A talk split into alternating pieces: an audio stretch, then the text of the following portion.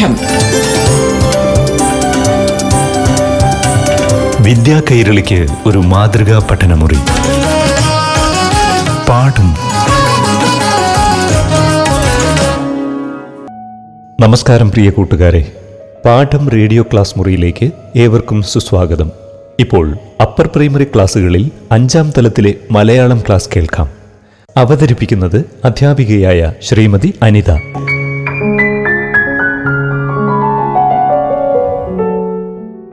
പ്രിയ കൂട്ടുകാർക്ക് പാഠം ക്ലാസ്സിലേക്ക് സ്വാഗതം. 5ാം ക്ലാസ്സിലെ അടിസ്ഥാന പാഠാവലിയിലെ കാണാക്കാഴ്ചകൾ എന്ന യൂണിറ്റിലെ അനന്തവിഹായസിലേക്ക് എന്ന പാഠഭാഗമാണ് നമുക്കിന്ന് ചർച്ച ചെയ്യേണ്ടത്. നമുക്ക് പ്രകൃതിയിൽ എന്തെല്ലാം കാഴ്ചകൾ കാണാം? കാടുകൾ, നദികൾ, പുഴകൾ, മലനിരകൾ, ഇത്ര മനോഹരമായ കാഴ്ചകളാണ് പ്രകൃതി നമുക്കായി ഒരുക്കുന്നത്. നാം പ്രകൃതിയെ മൊത്തമായി കണ്ട് ആസ്വദിക്കുമ്പോൾ കലാകാരന്മാരും കവികളും ശാസ്ത്രജ്ഞന്മാരും നമ്മൾ നോക്കിക്കാണുന്നത് പോലെയാണോ പ്രകൃതിയെ നോക്കിക്കാണുന്നത്? അല്ല, അവർ നിരീക്ഷണത്തോടൊപ്പം അതിന്റെ സൂക്ഷ്മ തലങ്ങളിൽ എത്തിച്ചേരുന്നു. അവ മറ്റുള്ളവർക്ക് പുത്തൻ അനുഭവങ്ങൾ നൽകുകയും ചെയ്യുന്നു. അതുപോലെയുള്ളൊരു പാഠഭാഗമാണ് നമുക്കിന്ന് പഠിക്കാനുള്ളത്. അനന്തവിഹായസിലേക്ക്. കൂട്ടുകാർ, രാത്രിയിലെ ആകാശ കാഴ്ചകൾ കണ്ടിട്ടുണ്ടോ? നാം കാണുന്ന ആകാശം എന്നും ഒരുപോലെയാണോ? നാം കാണാത്ത ആകാശത്തെക്കുറിച്ച് എന്തറിയാം കൂട്ടുകാർക്ക്? നമ്മുടെ കണ്ണുകൊണ്ട് കാണാൻ സാധിക്കാത്ത അകലത്തിൽ ഗ്രഹങ്ങളും ഉപഗ്രഹങ്ങളും നക്ഷത്രങ്ങളുമുണ്ട്. നമ്മുടെ രാജ്യം മറ്റൊരു ഗ്രഹമായ ചൊവ്വയെക്കുറിച്ച് പഠിക്കാൻ ദൗത്യം നടത്തിക്കൊണ്ടിരിക്കുന്നു. പ്രതീക്ഷകളും സ്വപ്നങ്ങളുമാണ് മനുഷ്യന്റെ ആഗ്രഹങ്ങൾക്ക് ചിറക് നൽകുന്നത്. വിസ്മയത്തിന്റെ അനന്തവിഹായസിലേക്ക് ചുവടുകൾ വച്ച് മനുഷ്യൻ ലോകം കൈപ്പിടിയിൽ ഒതുക്കിയിരിക്കുന്നു. സമയത്തെയും ദൂരത്തെയും നിയന്ത്രണത്തിലാക്കി അനന്തവിഹായസിലെ രഹസ്യങ്ങൾ ലോകത്തിന് മുന്നിൽ തുറന്നു കാണിച്ച ബഹിരാകാശ യാത്രികനായ യൂറി ഗഗാറിൻ തന്റെ യാത്രകളുമായി ബന്ധപ്പെട്ട് അത്ഭുതകരവും ആവേശകരവുമായ അനുഭവങ്ങൾ വിവരിക്കുന്നതിന്റെ ഒരു ഭാഗമാണ് അനന്തവിഹായസിലേക്ക് എന്ന പാഠഭാഗം. ഇനി നമുക്ക് പാഠഭാഗത്തിലേക്ക് കടക്കാം. കൂട്ടുകാർ, പുസ്തകം മുന്നിൽ വയ്ക്കാൻ മറക്കരുത്. പാഠഭാഗം ശ്രദ്ധിക്കുകയും ഒപ്പം പുസ്തകത്തിലെ വരികളിൽ ശ്രദ്ധ കൊടുക്കുകയും വേണം. അനന്തവിഹായസിലേക്ക്. വിക്ഷേപണത്തിനുള്ള സമയം അടുത്തു വരികയായിരുന്നു. സകലരും കൂടെ കൂടെ വാച്ച് നോക്കുന്നുണ്ട്. റോക്കറ്റും ബഹിരാകാശ വാഹനവും യാത്രയ്ക്ക് തയ്യാറാണെന്ന് പ്രഖ്യാപിക്കപ്പെട്ടു. ഇനി ആകെ വേണ്ടത് ബഹിരാകാശ യാത്രികനെ വാഹനത്തിന്റെ ക്യാബിനിൽ കയറ്റിയിരുത്തുക മാത്രം. യൂറി സ്റ്റേറ്റ് കമ്മീഷൻ ചെയർമാന്റെ മുമ്പിൽ ചെന്നിരുന്ന് അദ്ദേഹത്തെ അഭിവാദ്യം ചെയ്തുകൊണ്ട് പറഞ്ഞു, സീനിയർ ലഫ്റ്റനന്റ് ഗഗാറിൻ, ബഹിരാകാശ വാഹനമായ ഓസ്തോക്കിൽ ഇതാ ആദ്യ യാത്രയ്ക്ക് തയ്യാറായിരിക്കുന്നു. നന്മ വരട്ടെ, സുഖമായി പോയി വരിക. യാത്രാമംഗളം നേർന്നുകൊണ്ട് അദ്ദേഹം യൂറിയുടെ കൈപിടിച്ചു കുലുക്കി. ചെയർമാന്റെ മൃദുലമായ ശബ്ദത്തിൽ ഔപചാരികതയെക്കാളേറെ ഒരു പിതാവിന്റെ വാത്സല്യമാണ് ഉണ്ടായിരുന്നത്. ബഹിരാകാശ വാഹനത്തിൽ പ്രവേശിക്കുന്നതിനു മുമ്പ് പത്രങ്ങൾക്കും റേഡിയോയിനും വേണ്ടി ഒരു പ്രസ്താവന ചെയ്യണമെന്ന് യൂറിയോട് ആവശ്യപ്പെട്ടു. അത്യധികമായ ഉത്കണ്ഠയുടെയും ആത്മാഭിമാനത്തിന്റെയും നിമിഷങ്ങളായിരുന്നു അത്. അടുത്തും അകലെയുമുള്ള അറിയുന്നവരും അജ്ഞാതരുമായ സുഹൃത്തുക്കളെ, എല്ലാ നാടുകളിലും എല്ലാ ഭൂഖണ്ഡങ്ങളിലുമുള്ള ജനങ്ങളെ, ചിന്തകളെ ഒതുക്കിക്കെട്ടാൻ ശ്രമിച്ചുകൊണ്ട് യൂറി തുടർന്നു. ഏതാനും നിമിഷങ്ങൾക്കുള്ളിൽ ഭീമാകാരമായ ഈ ബഹിരാകാശ വാഹനം എന്നെയും വഹിച്ചുകൊണ്ട് പ്രപഞ്ച ശൂന്യതയുടെ അനന്തതയിലേക്ക് യാത്രയാകും. ഈ അസുലഭ നിമിഷത്തിൽ എന്താണ് പറയേണ്ടതെന്ന് എനിക്കറിഞ്ഞുകൂടാ. ഞാൻ ഇതുവരെ ജീവിച്ചതും പ്രവർത്തിച്ചതുമെല്ലാം മനോഹരമായി ഈ നിമിഷത്തിന് വേണ്ടിയായിരുന്നു എന്ന് എനിക്ക് തോന്നുന്നു. ആദ്യ ബഹിരാകാശ യാത്രികനാവണമെന്ന് ആവശ്യപ്പെട്ടപ്പോൾ എനിക്കുണ്ടായ വികാരങ്ങൾ എന്തൊക്കെയായിരുന്നു എന്ന് വിവരിക്കാൻ കഴിയുന്നില്ല. അത് കേവലം സന്തോഷമോ അഭിമാനമോ ആയിരുന്നില്ല, അതിനേക്കാൾ കവിഞ്ഞുള്ള എന്തോ ആയിരുന്നു.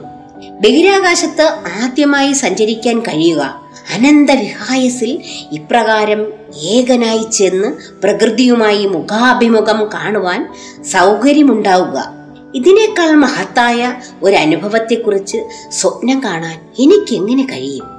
ഇപ്പോൾ ഏറ്റെടുത്തിരിക്കുന്ന മഹത്തായ ഉത്തരവാദിത്വത്തെക്കുറിച്ച് ഞാൻ തികച്ചും ബോധവാനാണ്. മഹത്തായ ഈ ദൗത്യം വിജയിപ്പിക്കുന്നതിനായി ഞാൻ എൻ്റെ മുഴുവൻ കഴിവും പ്രയോഗിക്കും.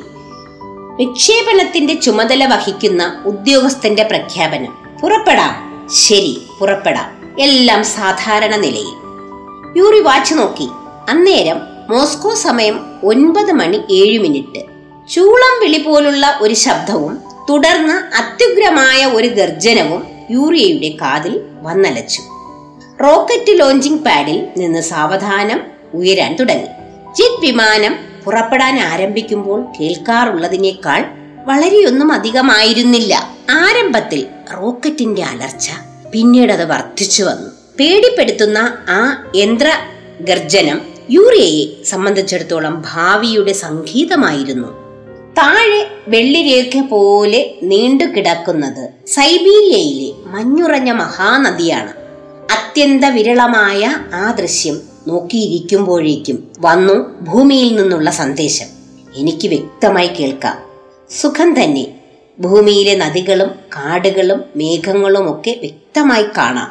അതിമനോഹരമായ കാഴ്ച. ബഹിരാകാശ സഞ്ചാരിയുടെ മറുപടി.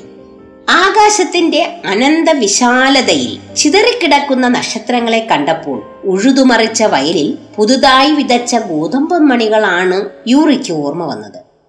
നക്ഷത്രങ്ങളുടെ നിറം കെടുത്തിക്കൊണ്ട് പ്രചണ്ഡ പ്രഭയോട് പ്രകാശിക്കുന്ന സൂര്യൻ. ബഹിരാകാശത്ത് വച്ച് സൂര്യനെ നോക്കുക എളുപ്പമല്ല.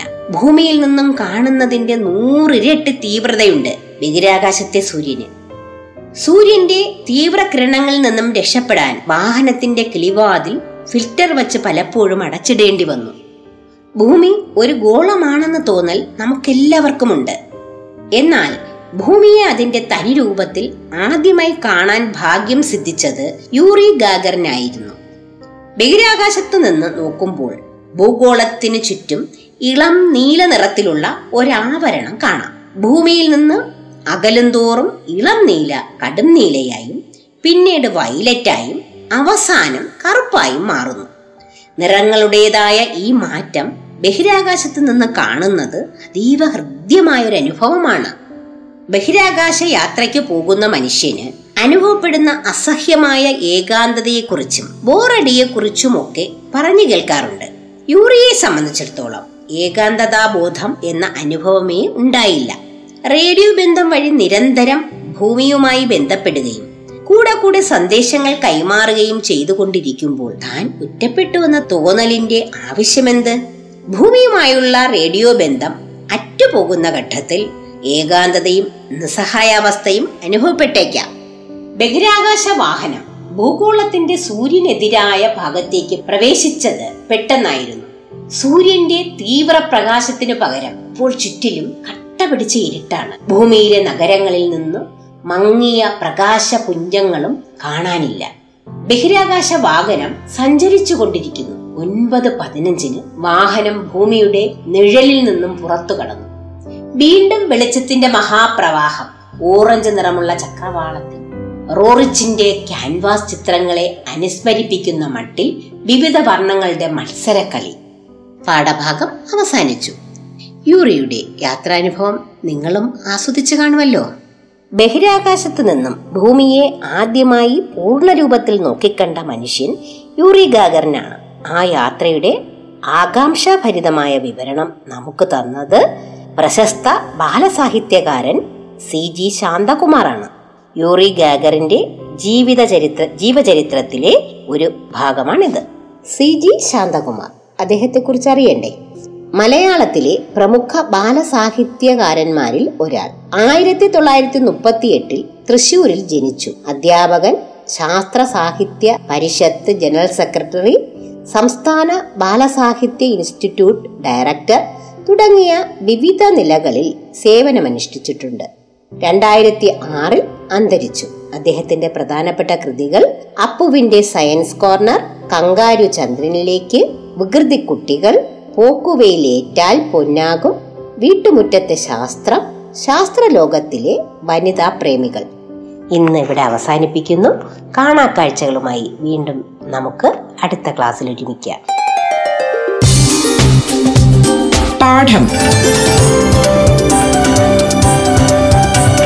വിദ്യാ കൈരളിക്ക് ഒരു മാതൃകാ പഠനമുറി.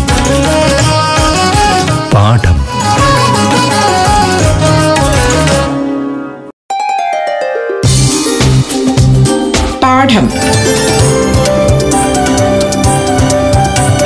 വിദ്യാ കൈരളിക്ക് ഒരു മാതൃകാ പഠനമുറി. പാഠം. പാഠം റേഡിയോ ക്ലാസ് മുറിയിൽ ഇനി യുപി വിഭാഗത്തിലെ 6ാം തലത്തിലെ മലയാളം ക്ലാസ് അവതരിപ്പിക്കുന്നത് അധ്യാപികയായ ശ്രീമതി അനിത.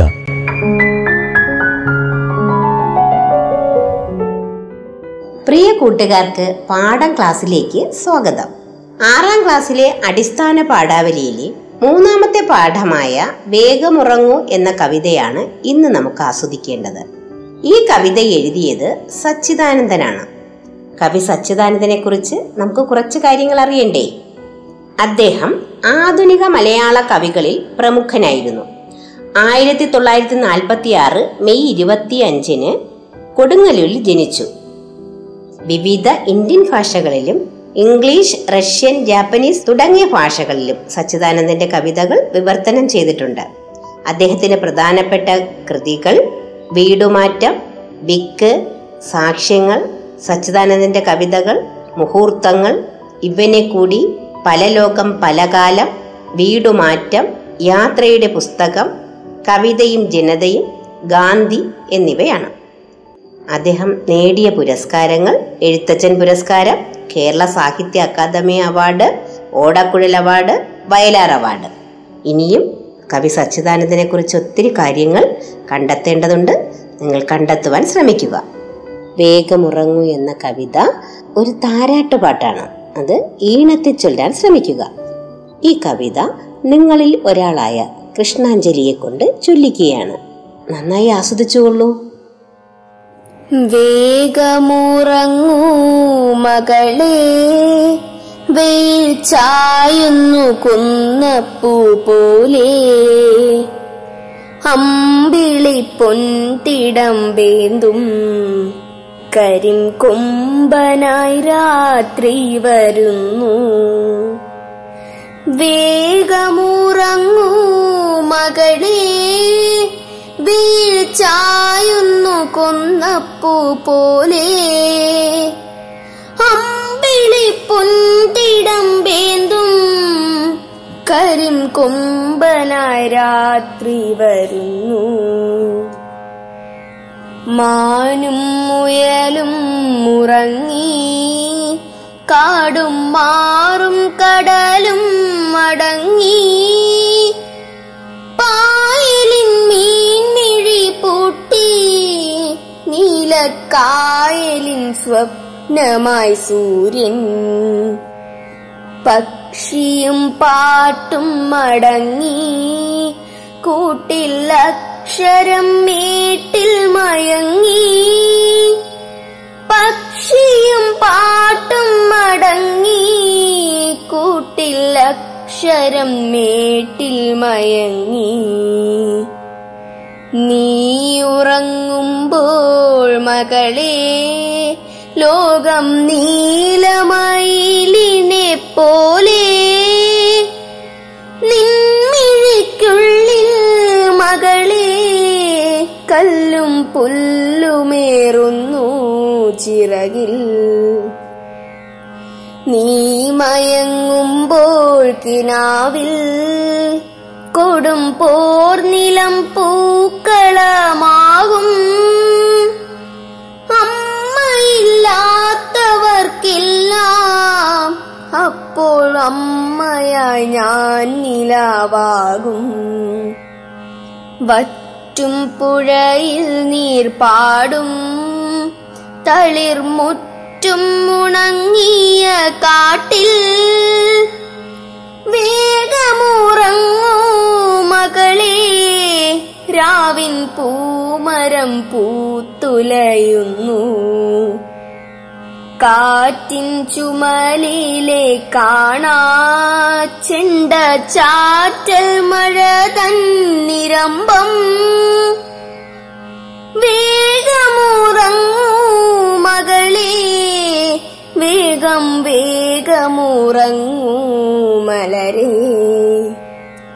വേഗമുറങ്ങൂ മകളെ, വേഗം വേഗമുറങ്ങൂ മലരെ. പ്രകൃതി നമ്മുടെ എല്ലാം അമ്മയാണ്.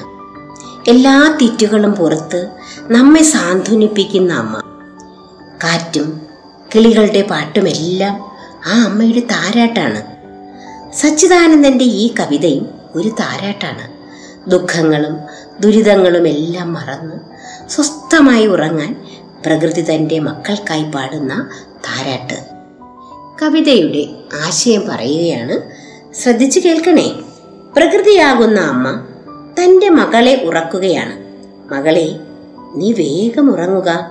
കൊന്നപ്പൂ നിറം പരത്തി വെയിൽ ചായുകയാണ്. സമയം സന്ധ്യയായി എന്നാണ് ഈ വരികളിലൂടെ കവി ഉദ്ദേശിക്കുന്നത്. സമയം സന്ധ്യയായി എന്ന് നമുക്ക് മനസ്സിലാക്കുവാൻ വേണ്ടി എന്തൊക്കെ സൂചനകളാണ് കവി തരുന്നതെന്ന് നോക്കൂ. അമ്പിളിക്കലയുടെ പൊൻതടം വേണ്ടി കറുത്ത കൊമ്പനാനയെ പോലെ രാത്രി കടന്നു വരുന്നു. മാനും മുയലും എല്ലാം ഉറങ്ങിക്കഴിഞ്ഞു. കാടും ഉറങ്ങിയിരിക്കുന്നു. നദിയും കടലും ഇരമ്പങ്ങളും ഇളക്കങ്ങളും ഇല്ലാതെ വിശ്രമിക്കുകയാണ്. ആ ശാന്തതയിൽ മീനുകളും മിഴികളടച്ചു. നീലക്കായലിന്റെ സ്വപ്നമായി സൂര്യൻ മറഞ്ഞു. ഇപ്പോൾ നമുക്ക് എന്ത് മനസ്സിലാക്കാം? സൂര്യൻ അസ്തമിച്ചു കഴിഞ്ഞു എന്നുള്ള സൂചനയാണ്. പക്ഷി പാട്ട് നിർത്തി കൂട്ടിലേക്ക് മടങ്ങി. അക്ഷരങ്ങൾ പുസ്തകത്തിൽ മയങ്ങിത്തുടങ്ങി. മകളെ, നീ ഉറങ്ങുമ്പോൾ നിന്റെ കിനാവുകളിൽ ലോകം നീലമയിലിനെ പോലെ വർണ്ണങ്ങൾ നിറഞ്ഞതാകും. നിന്റെ സ്വപ്നത്തിൽ യുദ്ധക്കളം പോലും പൂക്കളമായി മാറും. അമ്മയില്ലാത്തവർക്കെല്ലാം അമ്മയുടെ സ്നേഹം പകർന്ന് പ്രകൃതി അപ്പോൾ നിലാവായി മാറും. സ്വച്ഛമായ ആ ഉറക്കത്തിൽ വറ്റിയ പുഴകളെല്ലാം വെള്ളം നിറഞ്ഞ് ഓളങ്ങൾ ശ്രുതി മീട്ടുമെന്നും ഉണങ്ങിയ കാടുകളിൽ തളർനാമ്പുകൾ നിറയുമെന്നും പ്രകൃതിയാകുന്ന അമ്മ പറയുന്നു. രാത്രിയുടെ പൂമരം പൂത്തുലയുകയാണ്. കാറ്റിന്റെ ചുമലിൽ കാണാ ചെണ്ട പോലെ ചാറ്റൽ മഴയുടെ ഇരമ്പം കേൾക്കുന്നു. ഈ രാത്രിയിൽ വേഗം നീ ഉറങ്ങുക. അല്ലയോ പൂവേ, നീ വേഗം ഉറങ്ങും എന്ന് മകളോട് പറയുകയാണ് പ്രകൃതി. കവിതയുടെ ആശയം മനസ്സിലായി കാണുമല്ലോ.